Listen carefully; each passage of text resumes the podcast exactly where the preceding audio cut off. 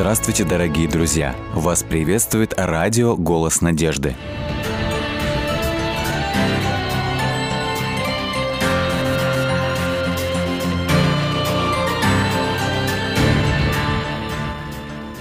И снова здравствуйте, друзья! С вами программа «Вера. Человек. Судьба».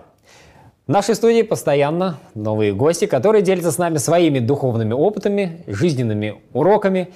Кому-то пришлось очень многое преодолеть, может быть, э, пережить в своей жизни. У кого-то вера, его отношения с Богом зрели по большей части, может быть, внутри, в его внутреннем мире. Сегодня наши, у нас в гостях Ольга Троицкая, приехавшая а, к нам из Нижнего Новгорода. Итак, мы приветствуем ее и готовы услышать ее жизненную историю. Здравствуй, Оля. Здравствуй, Влад. Ну что же, э, мы хотели бы очень узнать, э, каков твой путь к Богу. Именно для этого мы приглашаем сюда гостей. Ну, ты знаешь, что я очень долго сомневалась, стоит ли вообще говорить об этом, потому что ну, я уверена, что здесь у вас были очень многие люди с а, бурной, интересной судьбой. Это правда. Я не могу этого сказать о себе, то есть из тех людей, о которых жизни. я говорил, ты больше тех, кто переживает внутри? Да. Более того, ну так получилось, что я до 10 лет своей жизни жила в маленьком городке, а потом переехала в большой город Нижний Новгород, и это стало стрессом для меня, после которого я замкнулась. А почему да. же? Боялась большого города? А, нет, я просто, ну как, я Потерялась. стала много читать. Я такая девочка-ромашка Следствие сидела... замкнутости стало много читать. Да, сидела, читала книжки, размышляла. И не знаю, может быть, потому что читала, но когда мне исполнилось 13 лет, я вдруг стала играть в одну игру. Она очень интересная. Хочешь поиграть со мной? Ну, я называю ее игра бесконечность. Ну вот смотри, например. Но у нас всего полчаса. Вот это шарик. Так. Вот шарик находится на столе, стол находится на полу. На полу. Пол находится комнате. Комната находится в здании. В здании. Здание находится... Э, ну, на улице. На улице. Улица принадлежит маленькому городку. Поселку. Да. Поселку. Поселок находится... В районе. В районе. Район. Область. Область. Область. Э, регион. Страна. Ну, регион, страна. Хорошо. Страна находится... Э, на материке. На континенте. На континенте. Континент на Земле. На, на планете. На да? планете, планета. На орбите. Солнечная система. Так, Солнечная система. Обратите внимание, что я играла в эту игру в 13 лет. Угу. Дальше. Солнечная система находится в галактике. Да, Млечный Путь, да. Галактика. Галактика находится... Так, а... ну уже во Вселенной, наверное. Во Вселенной. Вселенная находится а, вот, когда я доходила, сложновато. когда я доходила до вот этой мысли, что что там за этой вселенной, у меня реально сносило крышу. Я понимала, что вот мой маленький мозг, он просто не в состоянии а, понять и разобраться, что там было за этим. Но, вот. Рановато было задумываться. Тем не менее. И а, я стала задаваться вопросом, ну как бы вот на основании всего этого, а для чего живу я? В чем смысл моей жизни? Вот. И это как раз э, конец 80-х, начало 90-х годов. И м, тогда я заинтересовалась немножко астрологией. Ну, да, в то по... время было много альтернатив, кстати. Да, да. И э, по, в, ну, в этих направлениях я подсчитывала, сколько у меня там жизни. Я очень интересовалась темой совершенства. И по одной теории я там, значит, жила, допустим, у меня 9 жизней там, мне еще куча надо перерождаться. вот эти вот. Да, а, по каким-то семь. И я понимала, что это все очень зыбко, очень как бы, ну не то совсем. Потом, значит, я задумалась, хорошо, если это не то, а, появилась такая теория о занесении жизни инопланетянами на Землю. Была такая. Вот. А, опять же, если задаться вопросом, хорошо, это очень красивая теория, жизнь занесена инопланетянами, но а, откуда появились инопланетяне? Еще один тупик. Совершенно верно, опять игра в бесконечность. Я много слышала о такой книге «Библия». Но не видела. Да, никогда ее не видела. И я очень как бы захотела ее иметь, потому что я а, знала о том, что эту книгу читают христиане, христиане всего мира. Я не знала количество людей, но я представляла, что это какая-то очень серьезная книга, раз ее читает так много людей. А христиане для тебя были тоже это какие-то люди? Ну, христиане в целом. Все. Ну, все ты христиане. себя как-то причисляла к ним?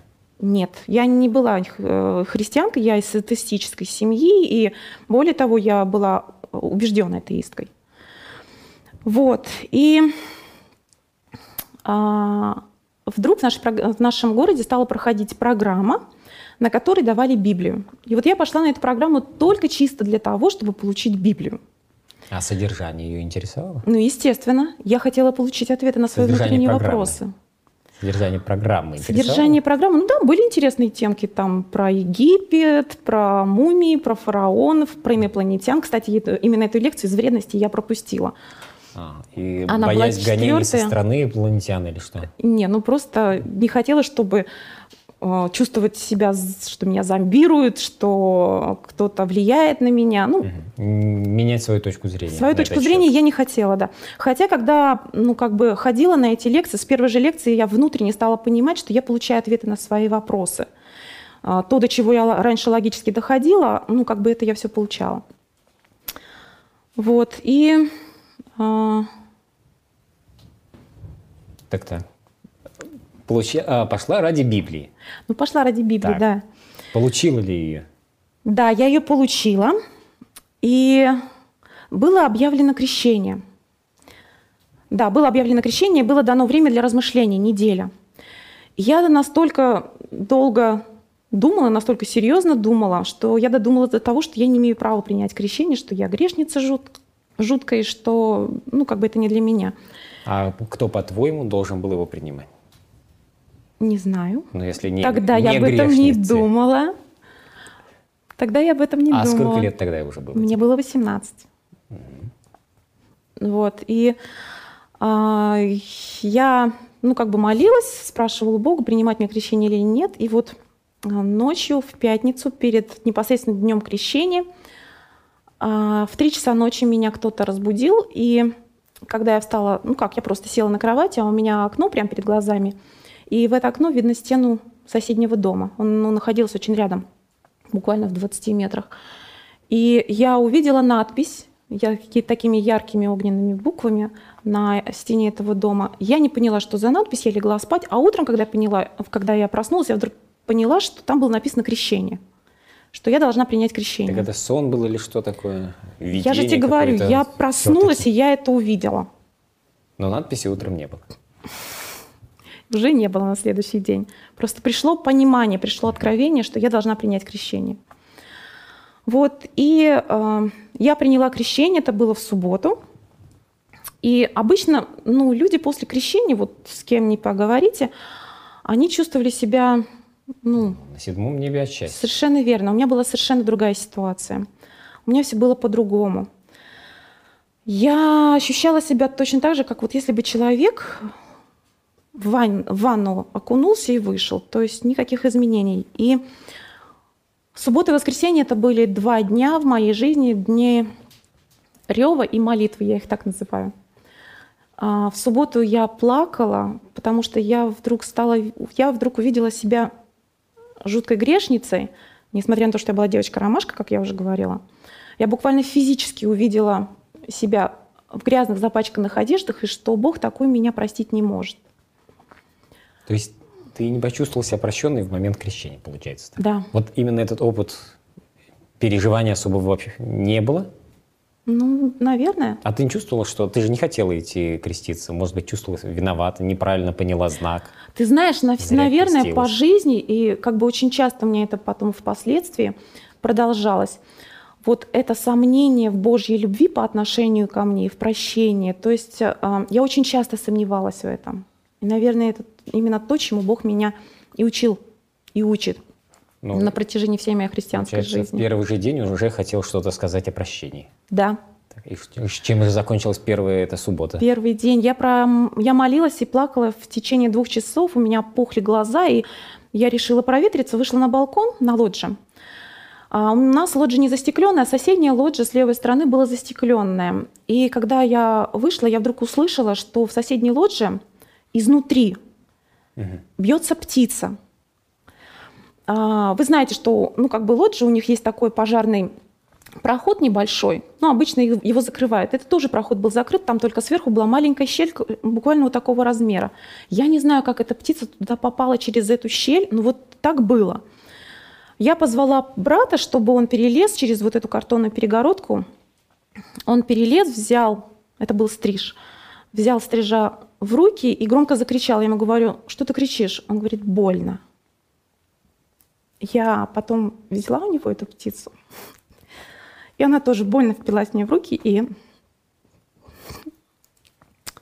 я каждый раз просто почему-то так переживаю. Вот, и я не могла дол- долго удерживать его в руках.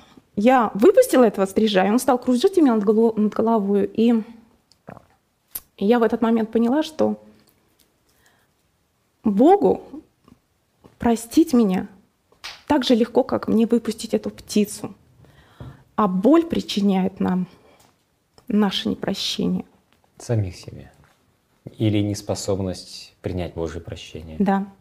А что мешало, вот как ты думаешь, что тебе мешало просто поверить, что ты прощена? Вот в сам момент крещения. Не было опыта. Не было опыта отношений с Богом. Я его не знала. Может быть, он был для меня каким-то далеким и злым, недоступным, не знаю. Я не знала, что он любит. А после этого я поняла, что он меня любит, и что это сильно.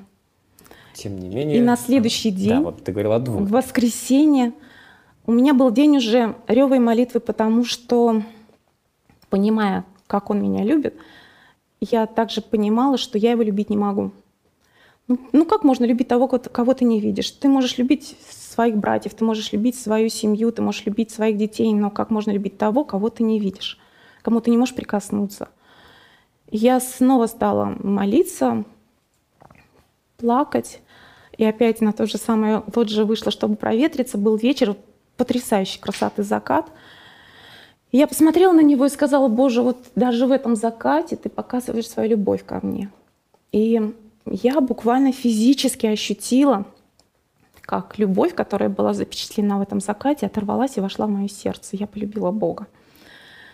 И э, поэтому я говорю и говорила, что любить Бога своими силами невозможно, это дар. Дар, который ты очень-очень сильно хочешь, и который ты э, вымаливаешь, наверное, вымаливаешь. Интересный опыт. Многим приходится очень многое пережить, и наши гости часто рассказывают такие события в своей жизни, чтобы дойти до этого же самого. У тебя это произошло как-то на уровне каких-то внутренних переживаний, Да, сознания, может быть, да, осознания Бога. Ну так что же, получается, самые фундаментальные уроки Бог преподал сразу. Прощение, любовь, э, это закрепилось в сердце но навсегда. это уроки, но они должны были еще подкрепляться уже практикой, непосредственно отношений с ним. А у меня через полгода пошли жуткие сомнения опять в том, что он есть. Вообще э, существование Бога. Да, потому что атеистическое прошлое, потому что встречались люди на моем пути, причем они, они очень аргументированно и логично а, мне предоставляли вот, ну, то есть, что мне, 18 лет было, ну, как я могла им аргументированно, которая еще только-только начинала читать Библию, как я им могла ответить на их сложнейшие вопросы? А люди были, ну, взрослые, с опытом, может быть, обозленные даже в какой-то степени на Бога. Вот, и а, через полгода после того, как я приняла крещение, у меня было время очень а, такого сильного духовного кризиса, когда я сомневалась в его существовании. И я ругалась с Богом, я кричала на Него, я была не согласна с тем, что Он делал в моей жизни, потому что я хотела одного, а Он делал совершенно другое. Мне было это непонятно. И помню, один раз даже пришла домой, а, и так это дерзко еще ему сказала, ну вот что мне сейчас может помешать лечь спать и просто заснуть? Я не молилась, уже давно не молилась.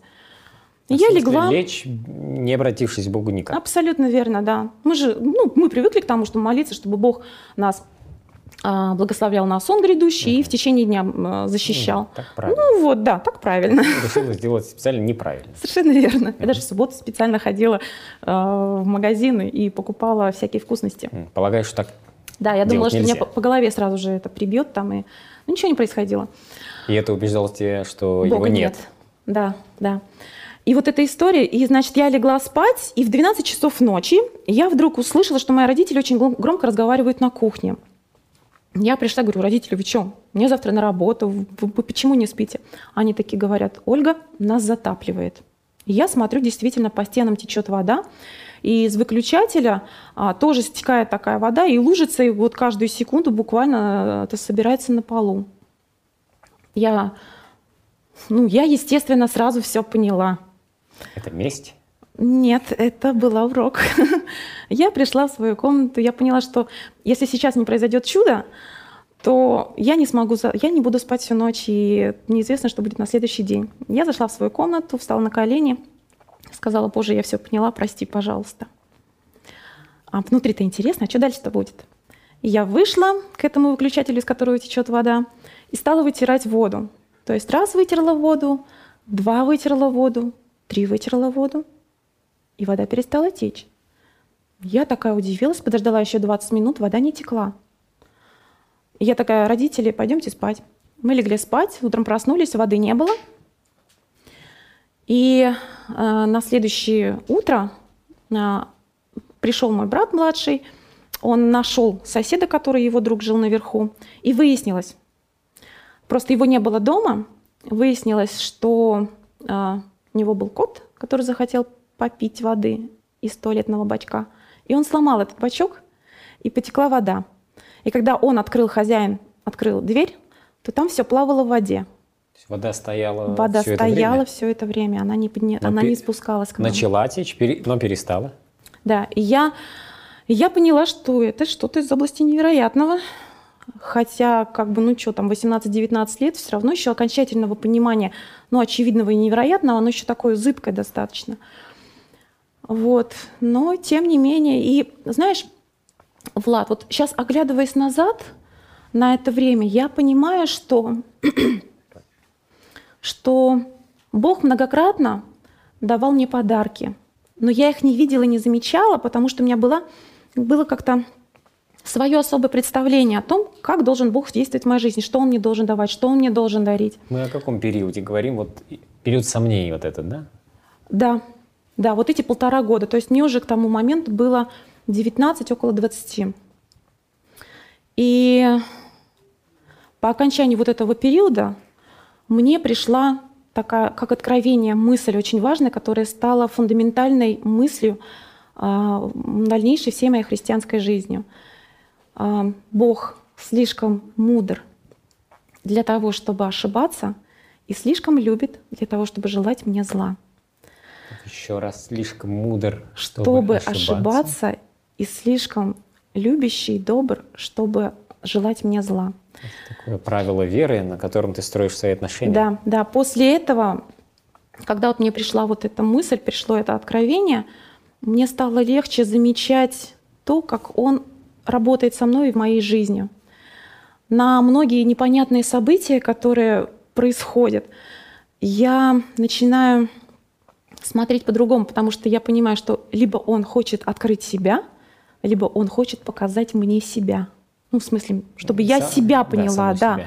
что со мной происходит, и ш- какая работа должна со мной происходить. Потому что а, самое главное, что человек может взять с собой вечность, это характер. И самая главная работа, которая должна и происходит с человеком, это работа с ним самим, работа с его характером. И качество этой работы зависит от того, насколько человек э, способен доверять любящей руке хирурга и насколько он способен понимать, что ему хотят добра. Оля, ты упомянула своих родителей, кстати, а до этого момента и не, мы никак не вспоминали. Как они реагировали на все, что происходило в твоей жизни? Ведь э, твоя жизнь — это живое свидетельство для них. Вроде бы дочь уверовала, потом дочь сомневается. Как вообще твое ближайшее окружение? Они этого ничего не знали. Вообще не... То есть вся твоя Никто вера... ничего не знал. Не, ну, я внутри? не- Да, никто ничего не знал. Во-первых, я берегла маму. Она вместе со мной тоже, а, ну, как бы крестилась. Вот, я ее берегла, потому что ей не надо было этого знать. Зачем мои сомнения, а, моя боль? Зачем ей об этом знать? У нее свой путь. Ну, хотя бы ради того, чтобы найти поддержку. У кого ты искала поддержку, когда, когда человек, верующий или, не знаю, как условно сказать, верующий, сомневающийся в существовании Бога, у кого он еще может найти поддержку, если не у него? Ну да, если учесть, что у меня были жуткие сомнения в Боге, у меня были очень хорошие наставники, у меня были очень хорошие друзья, и э, мудрые люди встречались на моем пути. Это были служители церкви, причем серьезные служители церкви, посвященные. И э, мне легко было с ними общаться, они переживали обо мне. И ты знаешь, еще так интересно тоже происходило. Очень много было иностранцев. Ну, тоже таких, знаешь, посвященных, очень, ну, таких одухотворенных, что ли, людей. И а, я из-за того, что не очень хорошо говорила по-английскому, я от них так отпихивалась, чтобы только не встречаться с ними лишний раз. А они все равно приходили. И, кстати, тоже так интересно, вот о подарках, да, которые Бог мне давал вот в этот промежуток времени. А, Бог позволил мне приехать сюда, благодаря вот этим иностранцам. Я первый раз оказалась здесь. А, здесь ты имеешь в виду, что э, вот это место, где семинария находится? Да. То есть ты приняла решение как-то еще и образование получать? В духовной ну, сфере? Нет, это было не сразу. Мне было, опять же, очень сложно. Я же девушка. Я понимала, что это далеко и что это не очень мне надо. Хотя я очень сильно хотела. Ну и что? И этот подарок тоже в твоей жизни да. получился? Да. Их, их очень много. А, были люди, которые помогали мне, а, морально поддерживали. Ну, мне очень повезло с друзьями. И у меня были очень качественные друзья. А, Оль, вот выслушав эту историю, как мы вот в самом начале оговорили, бывают люди, которые просто через горнило страданий каких-то проходит. Причем это не внутренние страдания, а тюрьмы, больницы, что угодно. У людей огромный такой практический опыт, жизненный пусть опыт, да, до встречи с Богом вообще. Угу. Потом, приходя э, к Богу, они с легкостью, зачастую очень с легкостью принимают, у них больше нет ни сомнений, ничего. И другой класс людей – больше люди думающие, такого философского склада ума. Возможно, ты больше склон... Себя относишь ко второй, наверное, группе, да? Люди, которые что-то о чем-то размышляют ну, да. постоянно и разумом пытаются что-то дойти до чего-то, найти подтверждение, подтверждение ну, да. да? Я, например, никогда не курила и не пила только потому, что я понимала, что если я начну пить, угу. то никто меня не застрахует от того, что через некоторое время я буду валяться под забором.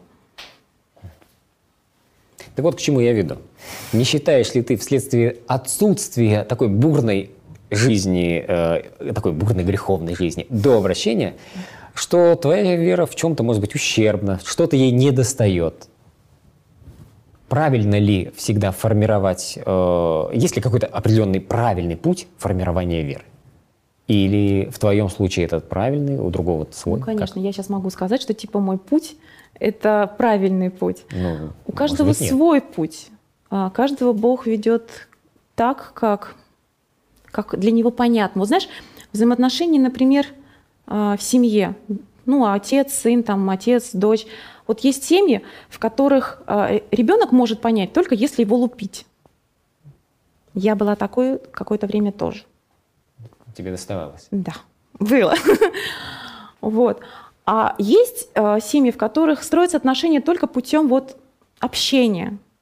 То есть отец общается с ребенком, и ребенок понимает и вырастает, ну, скажем так, порядочным человеком. Хотя, честно говоря, я иногда сомневаюсь, что это так, это, и, это, э, так на самом деле бывает, что ребенок потом вырастает порядочным человеком. Вот. Э, знаешь, есть такие слова в Библии, они мне нравятся, что у мудрого человека глаза его в голове. Совсем не обязательно набивать себе шишки, а, сдирать колени в кровь э, для того, чтобы понять, что, не знаю, там, в розетку руки совать нельзя, что тебе долбанет током. Или что, ну, ну что это больно. А, а потом ведь понимаешь, в чем дело? Когда ты практически идешь по жизни, да, ты ведь не только себе боль причиняешь, ты причиняешь боль другим людям. А для меня вот этот момент был всегда очень тяжелым. Я физически не могла переносить э, ощущение, что я кому-то делаю больно на физическом уровне. Вот. И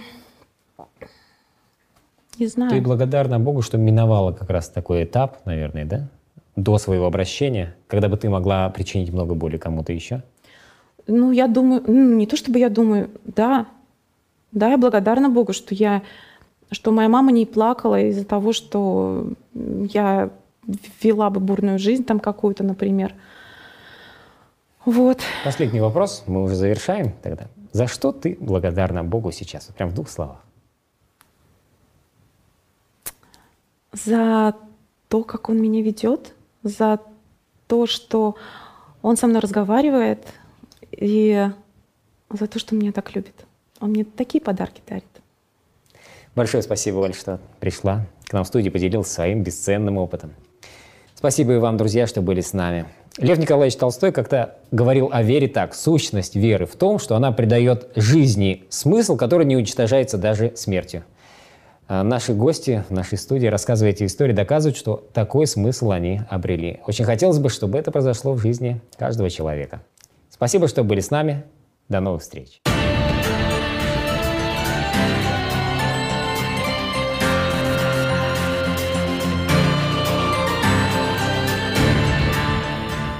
Дорогие друзья, вы можете оставить свои сообщения через WhatsApp и Viber по номеру плюс 7 915 688 7601 или позвонить нам на бесплатную линию, которая работает на территории Российской Федерации. Номер 8 800 100 ровно 1844. 8 800 100 ровно 1844.